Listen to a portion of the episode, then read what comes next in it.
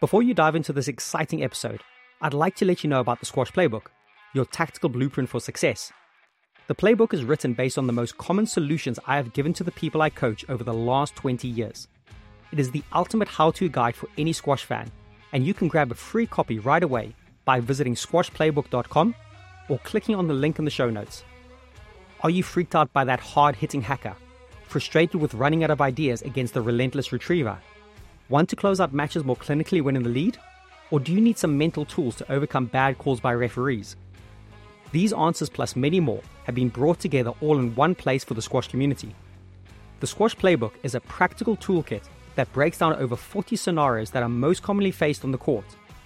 Each scenario provides the psychology and the strategy needed to get a positive result. Each chapter wraps up with the top six key points to keep things simple and practical. The aim of the book is to transform reactive players into proactive tacticians. I focus on breaking down complex situations into straightforward, effective strategies for those high pressure moments in a match. So why not grab your copy now and step onto the court next time with a clear head and a set of strategies to win those matches you know you're capable of. Please enjoy the show.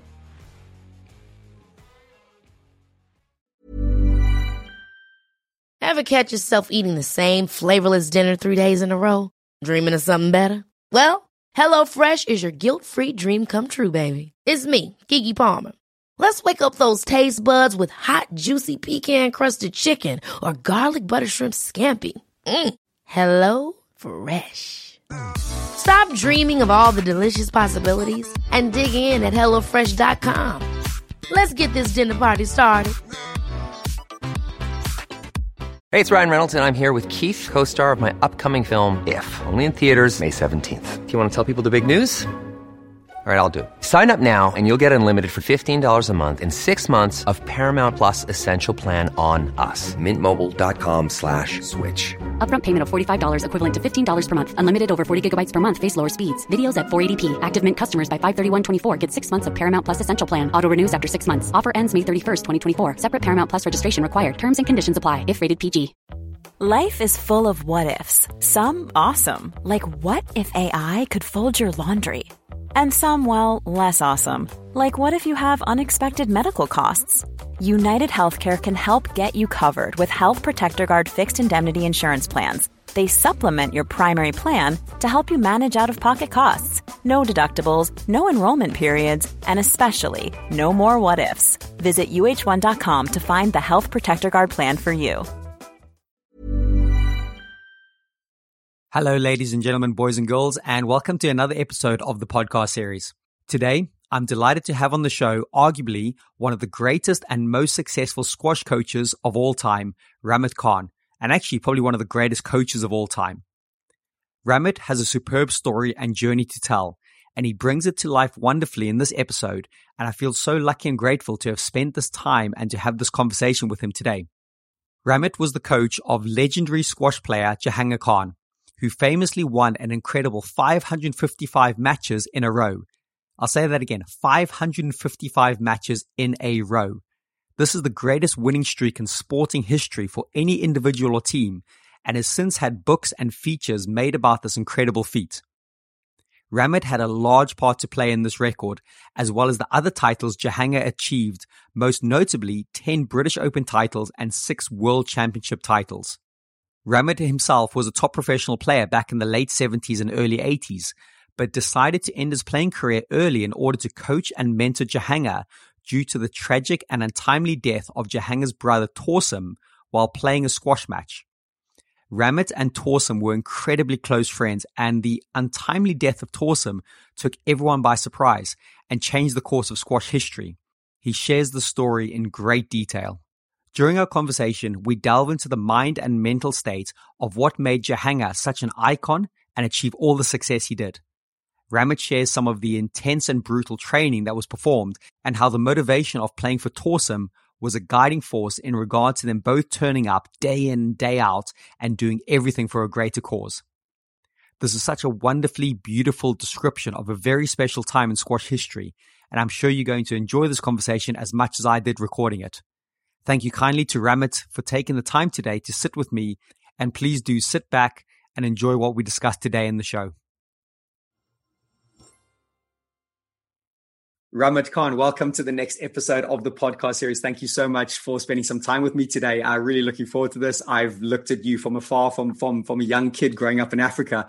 But I think a good place to start is maybe share with the listeners um, where you're living right now and what you're up to in your life. Well, uh, I'm now settled in USA, San Jose, the beautiful place. Uh, I'm still involved in squash a little bit. I do a little bit coaching in a club called uh, Club Sports San Ramon. Mm-hmm. So no matter where we are, Jesse, really we are involved in squash. So people like you, you know, they don't let us really sit quietly. it's very nice. Exactly. So somehow, somewhere, you know, we are involved in squash. I don't get much time to go and see the tournaments, to be honest with you. Mm-hmm. Uh, even when my students are going to play tournaments, I really uh, am in the club. So other students I'm coaching. But there was a mm-hmm. time here when I when I moved to San Jose. Uh, squash was there, but the players were not doing that well on the national circuit. But uh, I have been here for last ten years, mm-hmm. and very quickly, uh, you know, we did very well. The students were doing well, and then they started doing well on the national circuit. And I've sent so many players now into colleges, universities. Mm. They became national champions. So it, it's a good, you know, as I said, the time I passed here has helped squash. And I'm very happy that squash is growing so much in this country, especially. Yeah, totally. And and yeah, we, we can see all the college routes are amazing. And I've had lots of conversations yeah. about that. And look at some yeah. of the players you actually have influenced over the years. And obviously we're going to talk quite a lot about Jahangir at some point, but um, you're obviously still doing some really good stuff and sending kids through the college. Um, so what was your timeline just really briefly? Because I know you were in UK for quite a lot as, as a younger man, and we, we might come back to that at some point. Um, did you, uh, and you're a Pakistani national coach also? Yes, to be honest with you, originally I was a tennis player when I was in Pakistan. I was national junior champion in tennis. But Barrington in those days was trained by my father Nasrullah ah, in oh, England. Was he? Was my he? father was in yeah in Lansdowne Club in England, and then ba- happened to be that Barrington. This is I'm talking 1970. Barrington had to come to Pakistan to play the championship there, and when he came there, uh, we were we wanted to go obviously to join father as well. So we were getting little trouble with the visa. Okay. You know, obviously, you know, my father was there, but the kids going joining, then they obviously worried that they will stay there and this and that, whatever. So Barrington took us to the embassy, and he met uh, the you know consul there, and he said, "Look, these are my coach's sons, and Naz has done so much for me. This, I, I, they said, no problem. No ways. They gave us the visa, you know, and we actually flew back with Jonah Barrington and Aftab Javed, who was number one that time, uh, you know, and uh, number two in the world, really, hmm. next to. And he was with us as well. So we came, and on the way, we stayed about three days in Tehran, Iran that time, you know, and Shah was the king that time. Okay. But we had, so uh, Jonah Barrington and Aftab played squash exhibitions, and my brother Aman, who was with me, and he was Davis Cup player for Pakistan. So, and we played tennis. So it was good. And then we joined uh, father in England. So that Brilliant. that's how my and Barrington said, "You have to come to squash because this is your family game. You cannot." Although we played tennis, you know, a few um, uh, weeks there, but then quickly we switched to squash. And yes. my father then was coach at Edgbaston Priory Club, Birmingham. Beautiful club with lots of tennis court, and we we wanted to play tennis because obviously lovely courts, you know. But the choice was that we actually, if we want to stay in this country, and we should switch to squash. So then we switched to squash, and uh, hope you know was good under my father's wing and with the guidance with Barrington, all these things. Uh, we in in one year, I was asked by Lansdowne Club where Barrington was coach then. My mm-hmm. father was coach, then he left it to Barrington and he moved. But Barrington was there and Barrington obviously wanted to go on the circuit. He could not really do coaching much there. So they were looking for a coach. And when they found out that Nasrullah has son, mm-hmm. so they requested that, can we have your son? So my father said, okay. So I was sent to London and in a very young age, that was my first job as a coach in Brilliant. Lansdowne Club. And, and how old were said, you? How old were you at that time? I think I think I was about 20. Mm-hmm. And uh, uh, as I said, in that one year, you know, to learn to pick up squash and then go, I did very well. I beat uh, uh John Richardson, who was the newly uh, under 19 British Open champion. Wow. Beat him in one of the tournaments. And then I went on uh, and I won the West of England. Brilliant. So, as I said, it was a good start, really. But that's yeah. how my squash has started. Perfect. Well, yeah, you say you say a good start, and yes, uh, you know you were a very high ranked pro at one point. I believe number twelve in the world was your highest. Is that correct? Yeah, yeah that's correct. Yeah. And um, and then obviously the the the dynasty that got created uh, after that, as which we're gonna we're gonna unpack throughout this conversation. And um, you know, I'm conscious I want to hear parts of your story, but obviously with the working with Jahangir is, is is a very amazing relationship. And maybe this is a good place to talk about this, but but maybe you could share, you know, the story about how yourself and uh, Khan and how his tragic death led to you becoming Jahangir's coach, because it must have been a very difficult and sad time. Because I think there was lots of plans going to happen, but he he died very young, and then it changed your career, didn't it? Yes, it did actually. As I said, people do dream, you know, and make plans in their lives. But whatever really I believe as a Muslim, whatever God wants, that happens. You, he doesn't tell you he wants you to try your best according to your ability. He's given you ability mentally and physically, which you know in squash is also required in anything. You know, so you do whatever you like. But eventually the destiny what is written for you, believe me, that happens. That's okay. what uh, my belief is. So we, you know, Torsam uh, was in Pakistan. We were in England and Torsam married my sister. We are first cousin, but we marry in cousins, right? Mm-hmm. So he married my sister and then he wanted to come to England. So we brought him to England and he came there and my brother was coach at wimbledon squash club uh, aman and uh, i was at lansdowne so aman then obviously gave Torsam that job and aman moved to birmingham uh, so that's how we settled Torsam there and then Torsam uh, was obviously he had put on a lot of weight you know right. not training properly but my father used to call us and every weekend no matter what you are doing he was the head, you know. So when he used to give us a call, I want you to be in Birmingham on Saturday. So we had to, after finishing coaching and things, me, me and Torsam used to catch, you know, go train sometime or car sometime, go there. And wow. there he used to, myself, my brother Aman and Torsam, he used to give us training and coaching and whatever, you know, knowledge he used to give us. So that was the, the routine. And then Torsam very quickly came on the circuit. He mm-hmm. was a very good, beautiful player, lovely ball control, you know. So very quickly he picked up and then he was in top 10 as well. So that's how we were doing, playing tournaments, everything. Yeah. And then later, uh, what actually happened later, I think uh, probably knew that he has some problem with, but he never told us. Okay. He never told us. Uh, and in that, in this period, then Jahangir was coming up as a junior and I think 78, something like that. Jahangir did well, well in, in the junior championship. And on the way from Sweden, I think he came to London. And when he came there, Torsam actually wanted him to stay with him. Mm-hmm. And Torsam was thinking that he really will now try to retire from his squash and concentrate on his younger brother. Okay. We didn't have anybody else really in the family. So that was the plan. But and Jahangir was talented. So we could see that if, if talent is there and you work with them properly, put everything together, then the result can be shown, right? Mm-hmm. What happens at the end, that's not, but you can try. So that's how the plan was made. And we said, okay. So I said, wouldn't it be nice that if we can have our own place? And that time I was a coach at Wembley Squash Center who had 15 squash courts, mm-hmm. uh, were there, you know, and beautiful club. British Open used to be there and the main tournaments, you know, championship after uh, 16, top 16 last used to move to Wembley Conference Center. As you know, that's a beautiful center, you know, amazing, but it was yeah. a good venue. Mm. Yeah. So when we made a plan that we should do that, you know, so I said, okay, if, if it'll be good, if we can have a club. And there was a club in Dunning's Mill, beautiful club. And Torsam had some contacts there. One of his uh, accountant was, you know, working with them as well. So they said, you know, we could actually talk about this and we can sell some shares to you. Wow. Okay. Torsam cool. told me, and Torsam told me, I said, yeah, that's great. I mean, Torsam and myself, if we can have uh, at least 50% share in the club, yeah. then you see, as a, as a coach, we are working hard, you know, but to make living. So that would have been a part of making living as well as a venue where we can train Jahangir mm-hmm. along with whoever, you know. So that was the setup. So I said, okay, we can do that.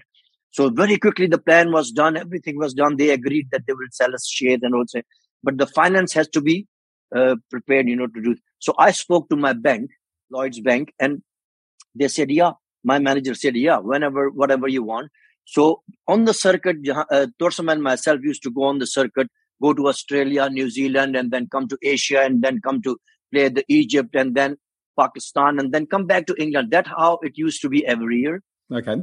So I said, uh, uh, Torsam, I think uh, you go to Australia. I cannot join you there because I must do the finance. Why? Because the Christmas was coming up. And sure. I said, if before Christmas, if we can come back and take over and do the opening on Christmas, that will be good for mm. the members there and everybody. That was the plan. So I didn't go to Australia. And before that, Torsam was training Jahangir for about six months. And before he left, he left Jahangir with me to train him. Mm-hmm. And he went to Australia. And I was trying to put the finance together. So Jahangir came to train with me and uh, Torsam was playing a tournament there in Adelaide. I was at home, just about to go and join uh, uh, Jahangir, who was waiting for me in Wembley. My flat was about five minutes walk from Wembley. I was at the flat and I had a call from Australia. Wow. And uh, Geoff Hunt was on the line and he said to me, This is what has happened. That Torsam had the accident, you know, he collapsed on the court and he's in very critical position. So I didn't understand, you know. So he said, Yeah, and I don't think, you know, you better talk to the doctor. So I spoke to the doctor, and doctor said, like, there is no chance that he will survive. Oh wow, wow. And he's on the machines, obviously, you know, but I don't think he, if he comes back alive, he will be like a vegetable. Nothing, mind is will not be there, you know. Hmm. So can you tell us, please, to turn the machines off? Oh man! And oh, I I really sh- shook. You know, I I couldn't believe because you know, no matter what people say, but he was very close friend of mine, my first cousin you know, we dreamt together to make our future good for Jahangir, for ourselves, for Pakistan, for the squash. And he was my brother-in-law.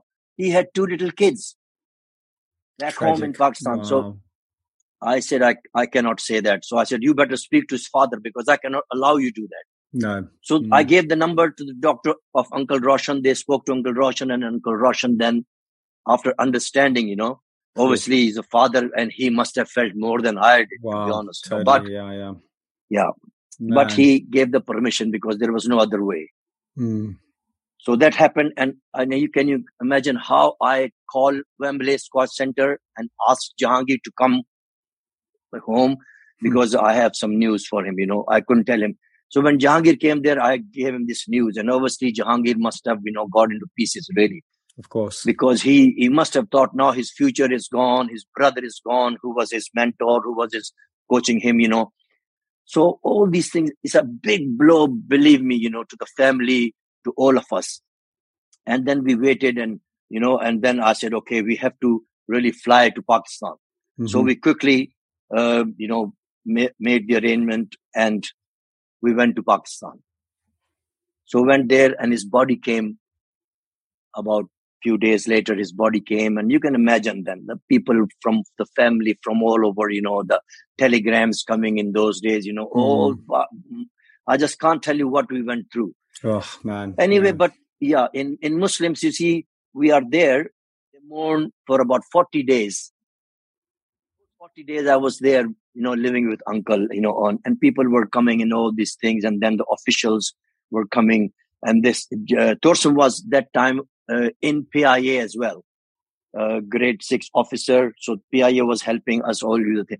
So they said, okay, the chairman of PIA came, who was Mr. Noor Khan, mm-hmm. who did so much for Pakistan sports and squash. And on his recommendation, Jahangir was brought to PIA as a cult. And that's how Jahangir was in PIA as well. So he said, look, we will keep Jahangir here now, you know, and, and the best thing which had happened was that before Jah- uh, uh, Torsam passed away, in those six months when he was training Jahangir, Jahangir, as an amateur, was playing well. And then there was a World Amateur Championship in Australia. And Jahangir was sent, sent him to Pakistan to go and join the trials of right. the team. Mm-hmm. But he didn't uh, uh, do well in the trial, so he was not on the team. But Noor Khan said, "Okay, we will send him anyway to go and you know if we can see the tournament, if he can play, you know, and get gain experience." So Jahangir went mm-hmm. there, as you all must know in Adelaide. He went there, and happened to be luckily, as I said, destiny. You never know. That one player from Nigeria, from somewhere, did not turn up for the individual tournament, mm-hmm. which is before the team event. Mm-hmm. And they put Jahangir into qualifier. And wow. Jahangir went and qualified the tournament. He qualified and then he played the first round against Lars Kvant of Swedish, who was a very good player as an amateur, but very good player. And he was about to lose, but somehow he pulled out from losing and he beat uh, Kvant 3 2. Amazing. So when the news came, you know, Jahangir rang, obviously, Torsam, those days there were no mobiles, you know. So Torsam calls me and he said, he won. I said, great, that's fantastic. But we did not expect that he will do. But then he went on and he beat another player, another player. And before the team was going there, we trained British team. Myself, Yasin, Barrington, we all, you see, they were training, we were playing with the British team. Mm-hmm. And we knew the strength of the British team. So when he beat all of them, and then he had a semi-final with uh, Johnny Leslie, top British player. When he beat Johnny Leslie, I said, Torsam, if he's beaten Leslie, I'm telling you, he's going to win the tournament. And then he reached the final and he beat uh, Philip Kenyon. Yo, wow. Yeah, this what was, a, as I said, exactly. This was a, again, you can see this was so uh, great for the family, for Pakistan squash, for Jahangir, for Torsam, of course, he was over the moon, you know, that mm-hmm. now Jahangir. And that's how then we made the plans, mm. you know, to hmm. train him now. So that was the basic, really. Amazing. But wow. now, yeah, after this blow, really, you know, terrible blow, I would say, uh, sad thing. But now we are there. We are, you know, thinking. So, so Noor Khan, the same person, he said, now Jahangir was the world amateur champion. But to be honest, on the way from Australia after winning the amateur, he was supposed to go to Pakistan. And I and, and Malaysia, you know, played. I said to Torsam, Torsam always asked me for advice, you know. Mm-hmm. And he said, "What do you think?" I said, "No, Torsam, don't send him to Malaysia or Pakistan. Don't let him play any tournament because if he loses, all the glory will be finished." I see. Mm. We want to we want to open the club with a newly amateur world champion. Exactly. Everybody yeah, yeah. thinks they're, you know. So that was so he didn't go to Pakistan, he didn't play tournament, and he came straight to England. Brilliant. So this was it, and now Torsam gone to Australia. Yeah. All this dream we had, so now all this thing we are back in Pakistan with sitting mm. there. Okay. So Noor Khan said, "Yeah, sorry." So Noor Khan said, "Now Jahangir will stay in Pakistan. We will train him. We will, uh, you know." And Geoff Hunt was the top player at that time, mm-hmm. and Behind Geoff Hunt, there was Qamar Zaman, Muhibullah Khan, Hiddy Jahan, Maqsooda, you name it, right? Myself, Torsam. But we could not really beat Hunt. So he said, we will train Jahangir now because Jahangir. So I said to Uncle Roshan, I said, Uncle, don't do that because there are so many top players here and person like Jahangir, young, up and coming, they will thrash him. And the politics play against him, he will never come on the top. Again. Why did Torsam wanted to take him away from Pakistan and train him in England? Because we had spoken to each other. That was the only way. Sure. Take him away from those politics and away from those, you know, and train him the way we want to. So he said, Yes, son, I agree with you. So I said, Don't listen to Noor Khan. Okay, he will push you. Mm-hmm. They said, We'll give him a big house, we'll give him a 10 servants. I said, servants and big houses do not make world champion. Exactly, exactly. you need the hunger, the Your, desire. Exactly. I said, think about yourself. How you did, you know, in a time. Nasrullah, my father coached him as well and made him world champion, made him beat Hashim Khan. Roshan was younger brother to my father Nasrullah, and Nasrullah trained him to beat Hashim. But in what circumstances? You know, I said, think about that. Then I said, look, Barrington, Barrington used to wash dishes in the restaurants when he was training under the wings of uh, uh, Nasrullah Khan. Mm-hmm. Hard work, little time, you know, we these big houses and lots of servants, you know, he agreed with me. He said, yes, son, you are right. And I will do it. So Noor Khan called us and it's on the video. If you go on YouTube, mm-hmm. you can see it. Myself, Roshan and Noor Khan sitting and Noor Khan said, what do you say, Roshan? So Roshan said, I want my son to go with my nephew, Rahmat. Nice. Nice. So he said, okay. If you say like this, okay. And then he me and said, Rahmat, okay, if you want to take Jahangir, you take him. But he's national asset. If you don't give the result, you have to answer the nation. pressure, pressure on you now, eh? Oh my God, you can understand. So under those pressure, I said, okay, I had a faith in Allah, God, and I said, okay, and I had a faith in what I wanted to do with my clear mind and, you know, everything there. So I had to give up my own career, really. In beginning, I played some tournaments here and there, but then slowly, slowly gave up. Even mm-hmm. in those days, I beat world number seven uh, Bruce Brownlee.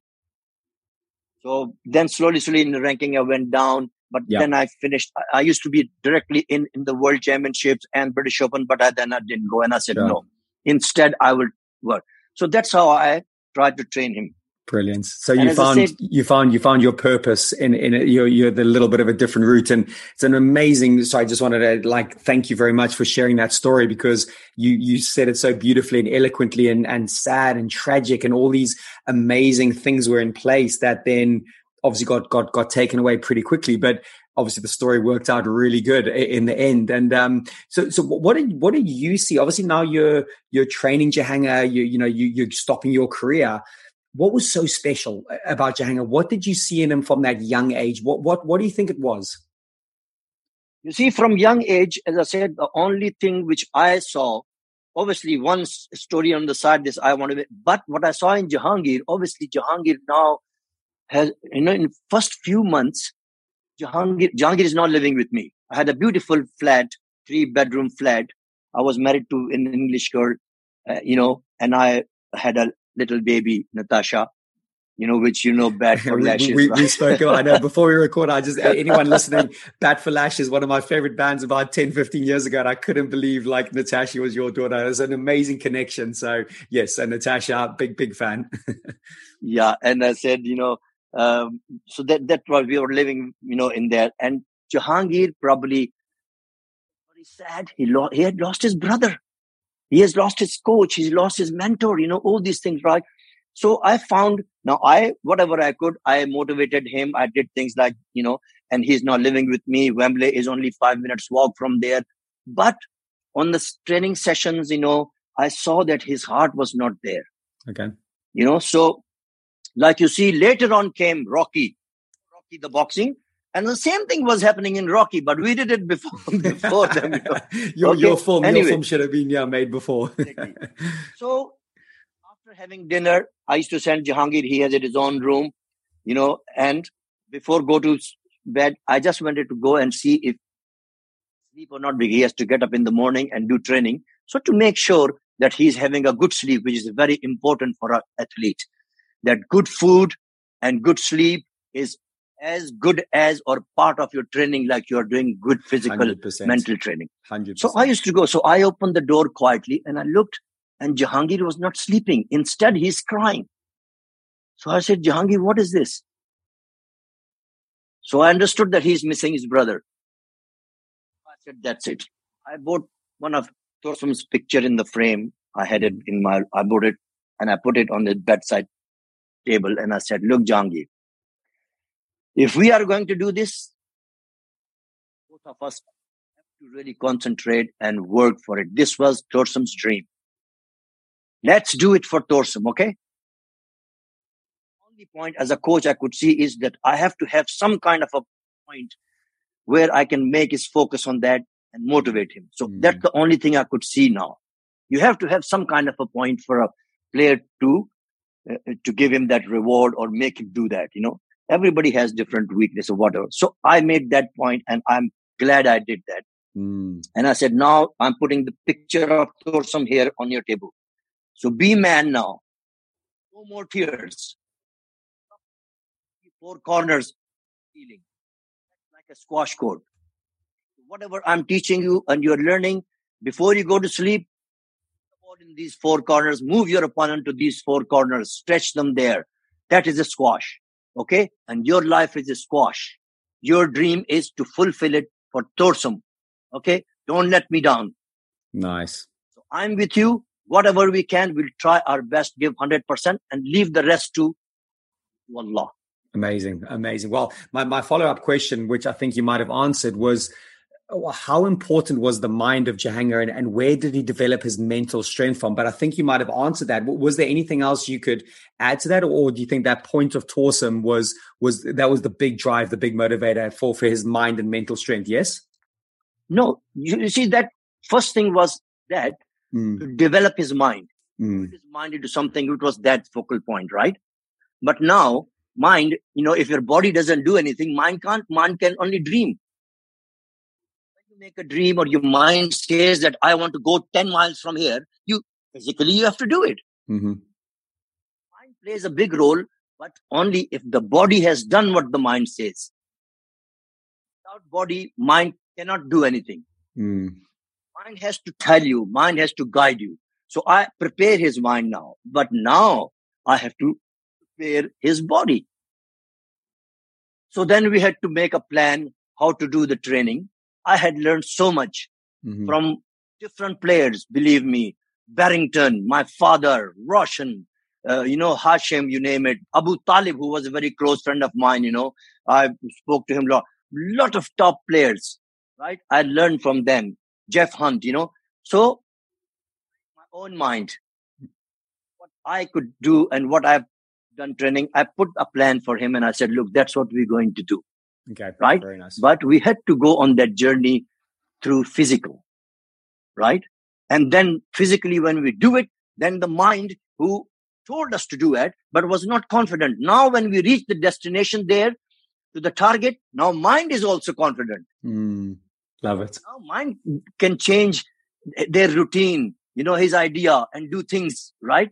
So that's how the mind works really. So we prepared, I prepared him physically. And one thing which, which was very important in this world, uh, Jesse, when are, you're doing something and you're successful, it creates jealousy. And there are lots of people in a queue who want to take the same position which you want to take in the race. So they will, some will push you, some will elbow you, some will do whatever they can in their way to put you down so they can take over. So I knew it that if you are left alone and lot of players I feel are left alone with no partners, no mentors, uh, nobody who are helping them, then they are straight, then they don't know which way to go. Nobody right. to show them the way. Sometimes you need to hold their hands, really, to take them here. They don't understand. You know, it takes time for. So I squash rackets. In those days, I had made a company called Unsquashable. I was the product oh, what? producer no of way. So are you Mr. Unsquashable? Wow, I see it, Bob. Some of the kids I was coaching today have the rackets. Brilliant. Okay, I'm glad to have met Mr. Unsquashable. Unsquashable, Unsquashable was the first racket who was made all black in fiberglass. Cool, man. Before cool. that, no racket. They were woods and nothing. And I was the first one. Rahmat Khan black, Rahmat Khan white, Rahmat Khan red, and Rahmat Khan blue. And Jahangir actually was sponsored before he won the World Amateur by myself unsquashable and he used to play with Rahmat Khan White and he won the world amateur with Rahmat Khan White and wearing Rahmat Khan clothes Amazing. which was called Habab. Brilliant. This is all goes into that. Anyway. I love that. As I said, I took two unsquashable rackets, went to his room and I gave him one racket. I said, Jahangir, you can break this racket. Puts it on his knee and he goes, two pieces. Oh, wow, very good. Then I gave him two rackets. I said, see if you can break this. So he, he tried his best, but he could not break two. I okay. said, just a lesson to you. You and me together do miracles. Hmm. I tell you, by ourselves, nobody can break us. So this is, and that was the first lesson. And then from there, hmm. came 24 hours. You and as I said, that's how so many things went through and the result was there, Jesse. you know, Absolutely. the best result ever, really. Mm, beautiful. Wow. I'm just, I'm just sitting here absorbing these beautiful stories and, uh, yeah, you, are telling them so well. So thank you. I love these. Um, so I'm going to, I'm going to zoom out a little bit and, and we might zoom back in, in, in a second. And so obviously the, this amazing career with your Jahangir and you're by his side, you know, the two rackets that aren't going to be broken. So which maybe match match or matches stick out in your mind the most? I'm sure I'm sure there's some really special matches, and you know if, if you can remember them, can relive them with us. What what sticks in your mind about those special ones? He played many many matches, right? Tough matches like he you know over three hours uh, with the. Um, two hours, 49 minutes, something like that, you know, with Gamal Awad, four yeah. games. Yeah. Had it gone in the fifth game, would have been over three hours, you know, mm-hmm. All these things. He has beaten top players like Geoff Hunt, you know, he's beaten um, Barrington, he beaten Qamar Zaman, you name it, right? Hiddy Jahan, all Dean Williams. The match which I remember, I'll tell you a lovely story about it as well. We were sitting in a Sheffield, which was the first ever glass back back wall was made glass. Oh, we were, you know, fantastic. Now revolution, you know, Barrington was number one player at that time. And wow, we were so happy that now you can see squash from the back, you know, all these things. And the Sheffield, that's where they put the court. But later on, that court was into full glass court. Yes. Mm-hmm. This junior championship was going on. I was coach with Pakistani team and we were there, you know, and the opening was done by Barrington. Barrington, you know, was doing the opening and Willstrop, Mr. Willstrop, you know, um, James Willstrop's father Malcolm, was yeah. anchor. Mm-hmm. So he he called Barrington on the court, did the opening, and he said, Barrington, you had won so many tournaments on this uh, court and lost as well, you know, your title and this and that. Do you remember any match? He said, yes. Not my match I remember Jahangir playing with Maqsood Ahmad, who had beaten Geoff Hunt, who had beaten Qamar Zaman. This was ISPA tournament. That time PSA was ISPA, International Squash Player Association. Mm-hmm. And he said, Maqsood and Jahangir playing a tournament, and where Jahangir beat Maqsood, nine love, nine love, nine love. Wow. Wow. Okay. he said, I remember that match. We all was, and this is true. And that is my favorite match as well. Brilliant. That when the first game on the court, no, Maqsood Ahmad is a very good player. So I said, Jangir, okay, as we normally say, you know, stay on the tee, stay in front of your opponent, deep length, you know, and your game, keep the ball tight. Oh, the, he goes on the court, comes out with nine love. Great, that's very good. But now you have to maintain this. Don't lose the concentration. Don't let, you know, uh, points go away. But I did not expect that he will win that nine love as well. Jeez. He goes and he wins another one nine love. When he came, I said, Jangir, now let's see if you can do the third one. Good. Again, this was a motivation. This was him to concentrate because if he loses the concentrate, then the points get out, you know. But no, I said, no, be determined. If you can beat him three nine love, fantastic. And I'm looking for that as well. So he goes and he comes out with another nine stunning. love. and the stunning. and the game was not very quick either. Mm, interesting. I think it took over one hour, you know, at least one and a half hours, something like that. Every game was 20 minutes, 30 minutes, something like that. Wow. So Maqsood tried everything, and you can understand the frustration of Maqsood. He did everything. Not squeeze a point. That's brilliant. You can understand us. So no wonder why Barrington says we all were shocked. Yeah, that totally. was the best best match, and I remember that. You know, fantastic. Brilliant. Wow. What um you obviously spoke with Jahangir about it. Uh you know, I don't know if you could unpack what he was thinking, what he was trying to do. Obviously the concentration was at another level. How did he maintain focus for that long, do you think? Uh, was he in the zone? Any thoughts on that? You might not, but it's just really curious. Yes, uh, Jesse, you see, concentration is the most important thing for a player. I've seen a lot of players, they train very hard, they do everything. but they come on the court, under the nerves, the concentration is first thing which goes. Mm-hmm. Now you're thinking about losing, now you're thinking about bad squash, now you're thinking of what the people will say. So the concentration, that's why to keep the concentration there. You know, once somebody asked Muhammad Ali, he said, when you are in the ring, you are shouting, you are saying this and that, and there are so much people shouting around. How do you concentrate? He said, Yes, I know that. He speaks about that in his book. He said, Every all this thing is going on, but believe me, my concentration is so good that if you drop a pin on in the ring, I will hear that. I love that. Concentration. And I says, let's take we we, we should do uh, 440 yards kind of a you know sprints right uh, when you're doing that the concentration has to be there. Mm. you have to finish it on time right? Every second counts. Learn concentrations like that. When you're doing you know solo practices i used to put him do solo practices concentration has to be there.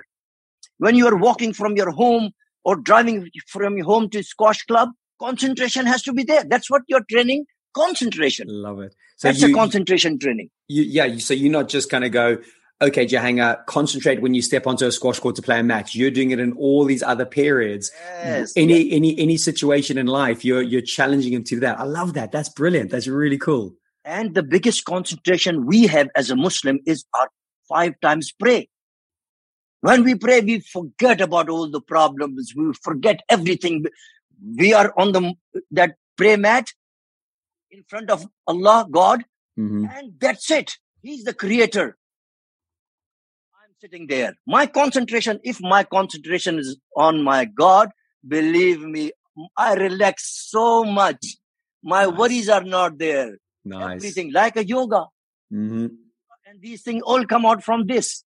So, you know, Jahangir, I used to tell him, pray and pray to Allah and concentrate. Mm. So you concentrate on that and fantastic. So that's how we learn. But everybody has their own different way. I'm not pushing somebody, you know, to, No. to do that. Mm. Everybody has their own way. We have respect for every religion, for everybody. Yeah, Hundred But this is my way and that's how we did. So Mm. that gives us the thing. And uh, there's there's a a very interesting route we might not take it, but um, obviously, if we look at the modern world, everything is distraction. There's just constant notifications, phones, TV, and it's like you know we can't like we're we're, we're not training that part of our brain uh, now. We or if we need to, we need to really focus, don't we? We need to turn do not disturb and really go in. And and well, what's your thoughts on that? Obviously, you work with some some young young children going off into colleges and stuff how do you try get that concentration which you said is one of the most important factors of of the athlete of the mind how do you try help children kids or people who are very distracted get into the concentration you might not have an answer but any thoughts on that Yeah, no, as I said, you see, while uh, you know our coaching or camp is go, we don't allow kids to speak on the phone and things like that. mm-hmm. Because that's what never uh, they come out and quickly the phone is out. You know, everybody's like that. Even ourselves, we do Yeah. that. Okay. yeah But have a goal. If I am doing something, then concentrate on that. Mm, So we tell them, you know, and you can speak to them. You tell them, we tell, you know, we tell the players, we tell their parents that that's how they should, you know, nighttime, you know, go to bed, sleep, have a good sleep, no phones and things like that, mm, right? Well, sleep well, you know. So this is the thing. But as I said, this is the problem. Uh, the information, you know, to take. We are there, but this is the biggest destruction I would say for anybody in life is this phone, mm, right? if you can keep from crazy. them, our mind will be fresh. mhm. And if the mind is fresh, good things can come in the mind, can store good things, you know, and can take you physically, you know, right path really. Yeah, yeah, it is. It's obviously one of the most amazing things. We've got all this brilliant stuff at our fingertips, but it's almost like we don't know how to use it properly yet. You know, our brains haven't evolved quick enough to kind of understand how to get the best out of ourselves because the technology has gone like this, but our brains are still kind of going a little bit flatter. It doesn't, it's not as quick with that. And Yeah. And, and talking about brain, d- during the matches, you know, when Jahangir used to come out game, I did not allow anybody to speak to Jahangir. Believe me, not even his father. Hmm. Match going on, his father will not come to speak because his father said, Rahmat is his coach, let him speak. This is the right thing. But mm, what happens normally that if player comes out, there are five, six at least people, you know, walking by there. Oh, do this. Or do or everybody's on his in that one minute rest. My God, his computer here is full of play this, do that, don't do this. And when he goes back on the court, in the mind, no chance. did not allow anybody. And a lot of people then started copying Rahmat and Jahangir hmm you know There was nobody. My father, Nasrullah, was the coach of Barrington, but he was not 24 hours with Barrington. I was the first one. We set an example. The 24 hours we were together, right? And in the matches like this, I will speak to him and I will not speak too many things. I didn't have to coach him that time how to play a drop or do that. Just simple weakness mm-hmm. of his opponent, strength of his, what is he doing at the moment and what he, he should do. That's it. Nice. Too many things? No. Clear mind, few things and go on the court and do it. That's how it is. So I, I will advise don't talk too much, please, to the player between the games. Great advice. Great advice. And you, you said this word earlier, and, and you, this might not be, but did Jahangir ever get nervous? Course. if I say no, I don't believe. Mm. Everybody gets nervous. But the quality of a player is that when you are nervous, what do you do? How do you come over that? That's the quality. Everybody feels nervous because it's something you want to achieve, something you have not done before. All these things makes you nervous, but control it. So control again, as I said, is it believe in your work, done work, you say, okay, I've done it. Now no more worries that you're going to give 110%, not 100%, 110%, right? And be brave, brave of field. People, you know, they're very brave. I can do this. I can punch you. I can, uh, when suddenly there is a fight on the street, they run away. Mm-hmm. Those fighters. Fighter, the ground. You know, and that's what Jahangir had done. So he must have been nervous like that. But as I said, he used to control it very well nice. and relax. Relax. If you are very nervous, everybody is technically advises that you are nervous, your hands are shaking. So when you go on the court, hit the ball as hard as you can. Some people even, you know, scared that hitting hard, I might get tired. Mm-hmm. So I say, then you have not done the homework on fitness. yep. Hit nice. the ball as hard and your nerves will cool down. Love it. Mm. Okay, like a boxer, when he goes bang, bang, bang, you know, before the boxing, they're doing shadow training. Why are they doing this? Sweat like anything. Hashim Khan used to play best of three before his match. Did he? Wow. Sweat out like anything. Take his clothes, shirt off, you know, put dry shirt, and then go on the court. And then he used to say, I can run all day now.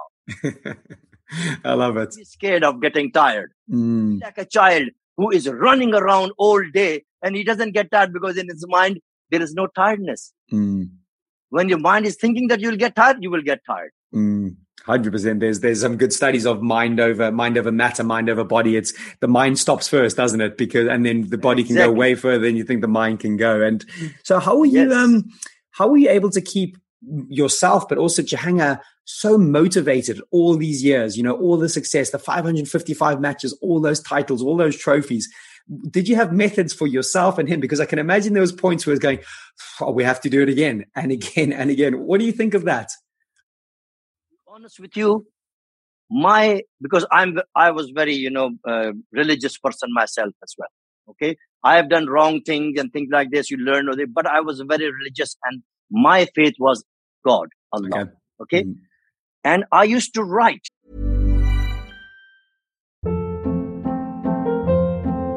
Hold up. What was that? Boring. No flavor. That was as bad as those leftovers you ate all week. Keke Palmer here, and it's time to say hello to something fresh and guilt-free. Hello Fresh. Jazz up dinner with pecan-crusted chicken or garlic butter shrimp scampi. Now that's music to my mouth. Hello Fresh. Let's get this dinner party started. Discover all the delicious possibilities at hellofresh.com. Many of us have those stubborn pounds that seem impossible to lose, no matter how good we eat or how hard we work out. My solution is PlushCare. PlushCare is a leading telehealth provider with doctors who are there for you day and night to partner with you in your weight loss journey. They can prescribe FDA-approved weight loss medications like Wegovy and Zepbound for those who qualify. Plus, they accept most insurance plans. To get started, visit plushcare.com slash weight loss. That's plushcare.com slash weight loss. Right before what has happened, like his world championship, I had written everything before that he will win the championship. We will take the trophy to Torsam's grave, which I told him as well between the games that if you win this championship, this trophy will take. Believe me, I wrote all these things because it's my dream and it's my faith writing something, that means I have a faith in that. So whatever used to happen, I had used to write. Jahangir never seen it, but Jahangir used to see me when I'm sitting in the plane. I'm writing all the time. That I've got that diary somewhere. Believe me. Amazing. So you have to have faith in yourself, and I had a faith in myself and a faith in my God. Right? That I used to write. So this and what was motivating me? My responsibility to answer the nation. The nation was afterwards. My uncle answered to Jahangir, answered to Torsam, because I deep down had promised with Torsam that I will do, I promise. Hmm. There was an article after Torsam died. I had article in the Squash Player magazine. Pathan always keep their words. I will come through that. And in that, I said that what you left with me, I will promise that I will do, fulfill, and do. Promise to Torsam. Beautiful. So that dream which we wanted to do, Torsam has left me, okay, but I was there. So I fulfilled. So that was my responsibility and that was my motivation. And do something for somebody who had nothing. Everybody does things for themselves. I wanted to do that for Torsam. I wanted to do that for Jahangir, for my country, and for a squash, and for my family. Brilliant. And you can spell just this conversation now. You've got so much energy and passion still. And you can see like, yeah, hopefully you're, I'm sure you are passing this on to all the other students. And, and I'm just, I'm feeding off your energy here. This is, this is brilliant. Yes. um, yes. so just maybe fast forwarding a little bit. Um, so thinking about Jahangir towards kind of the end of his career, how did you help when he may have been losing these matches to maybe the younger, fitter players, players who he probably knows he can beat? Um, how did those conversations go with him? How did you work together to try help him navigate that? To be honest with you, you know, after winning 555 matches, eight, um, you know, five years, eight months, first time I was not with him in Switzerland. There was a tournament, and my wife was pregnant. She was about to deliver, so I did expect that he would lose. So I said, Jahangir, you go. If my wife delivers, I will, and uh, you know, to the final. Mm-hmm. Happened to be that she didn't deliver, deliver, and he reached the final, and he played Ross Norman, and he lost. And I had the news from my sister-in-law from Monte Carlo who were watching that time, and she called me and she said he's losing, and and she said he's lost, and that was a big shock for me, shock for the world, that the Mm. whole world, my God, know. the and it was yeah it was in the news bbc itv you name it big old papers you know that uh, president reagan this this and the king of squash loses his crown in the main news That's and the paper who never wrote about the squash big big article in that my goodness and that there also there was an article in the paper that uh, uh, uh, they compare Jahangir with different sports people, you know, Ed Moses, who was number two to him, uh, Daley Thompson, you know, Mm-hmm. a lot of the boxers, Larry Holmes, all these things, Navratilova. He was far ahead of them. Hmm. Uh, Sunday Times in London. A full page was given to him. Anyway, so when he lost, then obviously he came back and I said, no worry. You know, you've been beating the world. So today you lost. Right? Now concentrate. So believe me, he went on to win about 400 matches after that again. Brilliant. Right? Mm. But then, then my business was suffering unsquashable because I was not giving time and this and that, and my wife and my children were obviously, you know. So I had to keep away from Jahangir, uh, you know, for about I would say about six months. Okay. I, I will go to his matches, but I was not really training with him. He was spending more time in Pakistan and here and there, you know. hmm And he, here came Jansher. And Jansher beat Jahangir nine times. Hmm. And nine times when he lost, he lost every tournament. But our uh, target was that Geoff Hunt has beaten Hashim's record and he won eight times. So we said, okay, great. Records are there to be broken. We want to break Geoff Hunt's record and win it nine times. But now, as I said, he lost all the tournaments except British Open.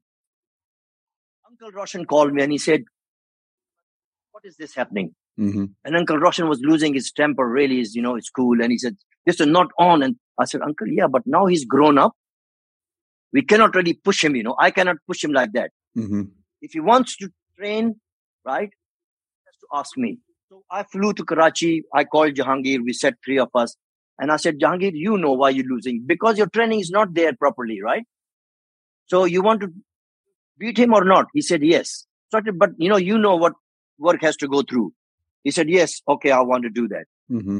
Maybe he tried his best to do it on his own, but to do on your own, my dear, Difficult, eh? tough training session is not easy. Mm. You need somebody to push you there, leave alone a tournament and a match. Mm-hmm. So, but every player, every child, they want to get away from their parents. So now they are earning there. So, so maybe he thought that as well, that I can do things myself. And I s- let him go. I said, okay, do it. You know, but I think he could not do it. Mm. So when he realized that he cannot do it, he said, yeah, I want to do it. So I said, okay. So we flew back to Pakistan, uh, England. And I, that time I was not in Wembley. Uh, I had moved out to Rickmansworth, bought a beautiful, you know, um, house there, fantastic living, all these things, uh, you know, and I had uh, three children now. And uh, I used to go from there, drive about 20 minutes. So I said to Jahangir, Jahangir is now bought a flat in London, Mm-hmm. Edgware Road. And I said, Jahangir, okay, you, he's living on his own. He- Before that, he was living. I said, come to Wembley tomorrow and I will join you there for training. Nine o'clock was the time I arrived there. He arrived there, but he arrived half hour late, Mm, interesting. which as a coach, I did. Coach should not compromise discipline, hard work and things. So I didn't like that. Okay, we did training session. I said, okay, see you tomorrow at nine o'clock. Pressing nine o'clock. He went. I went there nine o'clock. He's not there. And I think it's it's not good thing when the teacher is waiting in the class and then the class, you know, Sure. students come. That I don't like that. They should all be waiting. Mm. They should all be waiting. And when the teacher moves into class, they all should stand up in respect. That's what I teach my, you know, Mhm. children, right? Mhm. When I went there, he was late again. So I understood. There must be some destruction which is making him come late, losing his discipline. Mhm. He never was. li- So I said, okay, I didn't say, I don't have to discuss with him problems. I have to bring a remedy for it. Yeah, sure. I said, okay, Jahangir, I'm not training here tomorrow. We are flying to Pakistan. Wow. He probably must have thought, my God, because I know there is something which is stopping him, you know, getting up early in the. But he did not ask me any question that why are you taking me to Pakistan? You trained me for last, you know, all these years in Mhm. England. But he, because he was dying now to achieve, and probably he was guilty inside whatever it is, you know. Okay, fine. Wow. did not come on time. We flew to Pakistan. It was a month of Ramadan in which we Muslim fast. Mm-hmm. Sunrise to the sunset, we fast. We don't drink. We don't eat. We don't, you know, like this. He wasn't fasting. If you can't fast, then you have to, you know, uh, do it later. Mm-hmm. So he was not fasting, but I was fasting. And it was a very hot summer, right? In Pakistan. And there was no air condition in the center. Hmm. Right? So I trained him there. I trained him very hard. And whoever was available, matches what that. Anyway, but in that one month, I really pushed him to limit, you know. Mm-hmm. And when I saw his fitness is back, again, as I said, I don't have to teach him how to play drop shots and how to win matches, right? His Mm-hmm. fitness level was down. I brought him that. He comes back to England after you know a couple of weeks. We go to Holland to play the World Championship. The final as seeded two. Jansher as a seeded one reaches the final. I said, Jahangir, okay. Now, fit? So he used to have a racket in his hand and yes, he used to shake. He said, yeah. I said, okay. Then if you are fit, go there him and tell him how Jahangir used to play. Give him the taste of old Jahangir. Nice. Goes on the court, and the first rally lasted under seven minutes. Wow. End up on let. But that seven minutes, I think Jansher had no competition like that from anywhere in his time, in that time, from anybody.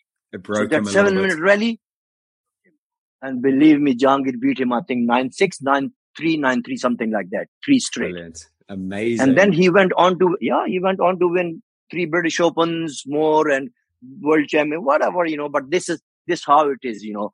So as you said, uh, you know, but then beat Hunt's record, life as well. I left him now. yeah.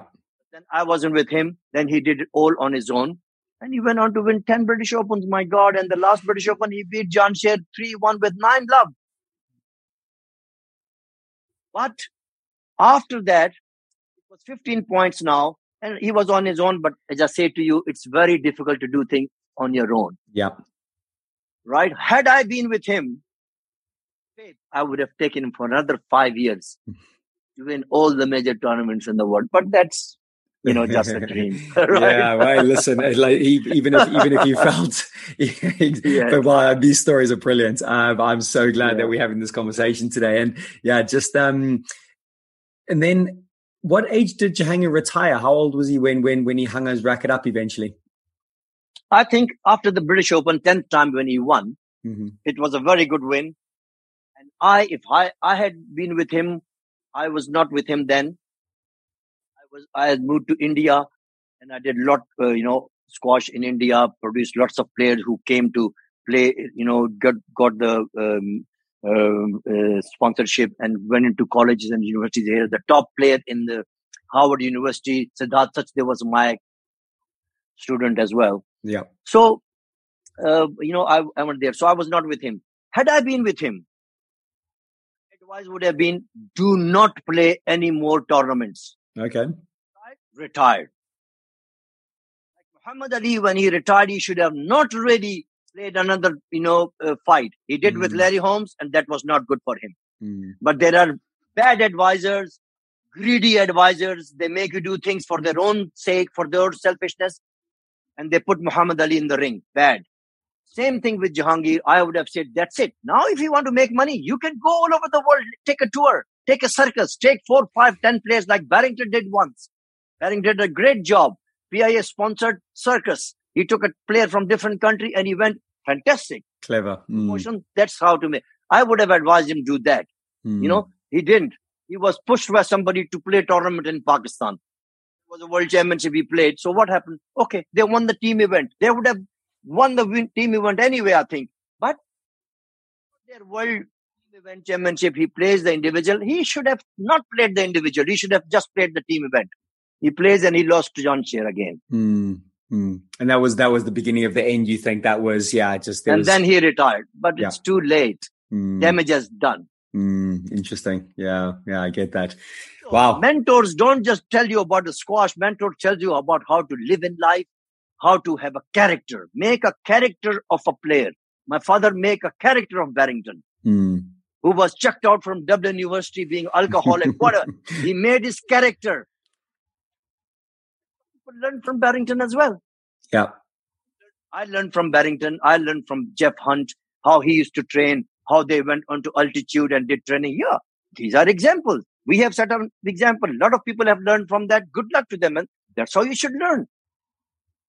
And add to it to whatever your mind tells you, whatever your coach thinks, whatever you know then it's even better. Mm. Make the things better. Less. Better. So ideas we I picked up from different people, and a good person is who puts all the idea together. Then the result. And that's what we did. And we saw the result of Jahangir. Amazing, amazing. Wow, Rahmat, this is uh, this is as I said, been a real, real treat today for me. Um, you know, in in in closing, is there any other maybe memories or stories that we might not have touched on? There might not be, but I want to give you the opportunity um, to maybe speak about part of your life as well. I know we spent a lot of time speaking about Jahangir, and maybe there's something that that in your life that you might want to share. But what what, what comes to mind when I ask you that for for maybe something to close with? Well, as I said, anything if you have in life, you have to dream about it. Really. Dream about it and write it on the paper like I, I used to write with Jahangir. Then to fulfill your dream or if you're going wrong somewhere, you know how to do that.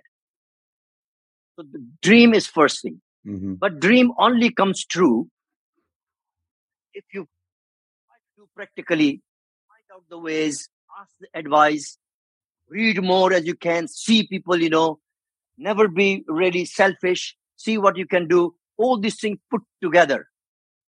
Your dream. So a lot of sheer work is required. And the work because you don't know what the result will come. So have a faith. Have a faith in whatever thing. Destiny. You try your best. Wherever you can reach in the race just give your best. Wherever you have reached that is your start again for the next race. That's what I believe. Dream, and to fulfill the dream, you work hard for it, and you will you will be surprised. Wow, beautifully, beautifully said. And and you know, um, I'm sure the players in your stable at the moment are, are, are going to be doing some really good things. Like I said, you've you produced some really really great players, and um, sharing these stories today has just been an absolute treat. And so so what um you know in, in very final closing, what's uh, what's next for you? How how do you see how do you see your medium and long term uh, at the moment involved with squash? Obviously, you know there was a time when I was in England and Pakistan squash was doing very bad, really, on a junior level or senior level. So one, uh, you know, president of Pakistan, Air Chief Marshal Mushaf Ali Mir joined the, you know, and uh, he wanted to do so much. He asked Jansher, he asked Jahangir, you know, Qamar Zaman, why, you know, can't we produce ch- champions now? We have not won the junior world championship for 20 years. British Open for 21 years. Leave, leave along the senior, you know. So they could not really answer him. But Jahangir said, I can't do anything, but I can bring a person, tell you the person who made me. He said, he said, my coach, Rahmat Khan.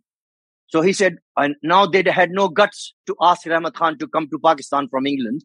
So they said, can I give you the responsibility, Jahangir, to bring Jahangir? He said, okay. So Jahangir called me in England. Mm-hmm. That time I was training Carla Khan, mm. uh, who was from the family, you know. Azam Khan's uh, uh, uh, his son's daughter, you know. So Jahangir spoke to me on the phone and he said, and I, I was really doing well with Carla and the target was to make Carla the world champion. But when this thing came, this was a bigger responsibility for me from Pakistan. They had never asked me before. Jahangir, I did on my own. Not that Pakistan asked me. They just put responsibility on me that I have to answer the nation, but they never paid me one single penny or helped me with wow. anything. It was wow. all family affair, right? So now, when they asked me, I said, Rahmat, this is the chance for you to do something for the country. So I had to leave Carla, but I didn't just leave Carla. I said to her father, I said, look, I'm going to Pakistan, take this coach job. But Carla, now you are paying me, but Carla is most welcome to come there and join me. And amongst the junior player, I think it will be very good for her to train and go ahead. And that will be free of cost. I gave that offer, but they didn't took it that offer. I so I went to Pakistan and months hard work. We beat England in the final, right? Will Straub, Barker, they were yeah. all in there. Mm-hmm. And I beat them with the newcomers really. and we took the world championship. And then after two years, we have trophy for two years. We beat Egypt, right?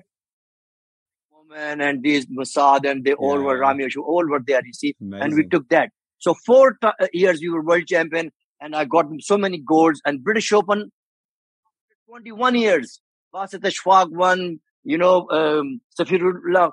All these we won twice the British Open and all the titles.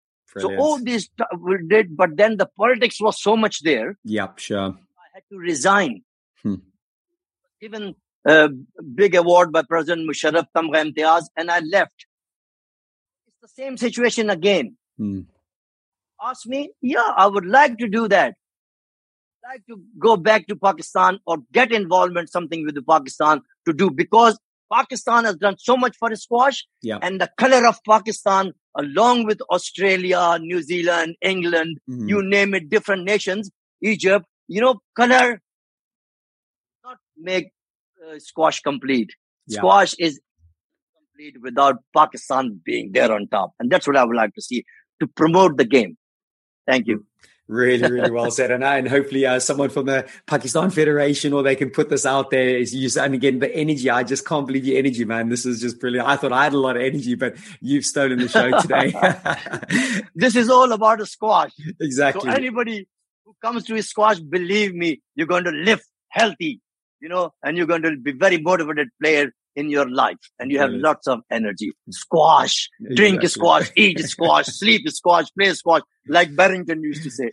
Amazing. Well, it's, it's, it's about 20 past nine at night. I feel like I want to go do some court sprints and play squash right now myself. I feel motivated. um, Rahmat Khan, listen, thank you so much for your time today. This has been such a treat. I know people are going to love this. Um, good luck with all your endeavors and I look forward to keeping some communication going also. Jesse, and you know, you bringing all this together, as I said, me speaking about squash and the character in the squash, that's my life. And thank you for reminding me and remembering all these characters, whoever they are, wherever they are, you know, they're doing, doing good job. They've done a good job for the squash. Without them, squash would have been nothing. The history of squash would have been nothing. I congratulate everybody and I wish them all the best and live long, live happy, safe and healthy. Thank you very much indeed. Amazing. Thank you, Rahmat.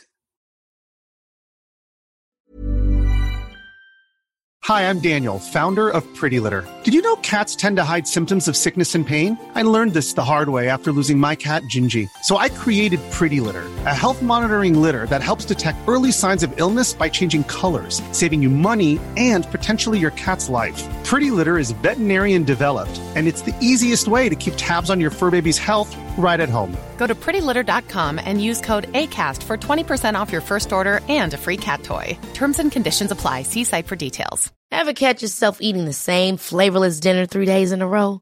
Dreaming of something better? Well, HelloFresh is your guilt free dream come true, baby. It's me, Keke Palmer. Let's wake up those taste buds with hot, juicy pecan crusted chicken or garlic butter shrimp scampi. Mm. Hello Fresh. Stop dreaming of all the delicious possibilities and dig in at HelloFresh.com. Let's get this dinner party started. Want to get a chiseled look in the jawline? Sculpt and shape your jawline with added volume from Juvederm Volux XC. Juvederm Volux XC is an injectable gel specifically designed to be robust enough to improve moderate to severe loss of jawline definition. And it is the first and only hyaluronic acid filler approved for the jawline. Add volume to your jawline for a chiseled look with Juvederm Volux XC. For important safety information and to find a licensed specialist, visit juvederm.com. That's J U V D R M.com. Not for people with severe allergic reactions, allergies to lidocaine, or the proteins used in Juvederm. Common side effects include injection site redness, swelling, pain, tenderness, firmness, lumps, bumps, bruising, discoloration, or itching. There's a risk of unintentional injection into a blood vessel, which can cause vision abnormalities, blindness, stroke, temporary scabs, or scarring. Talk to a licensed specialist to find out if it's right for you. Visit juvederm.com. That's J U V E D E R M.com.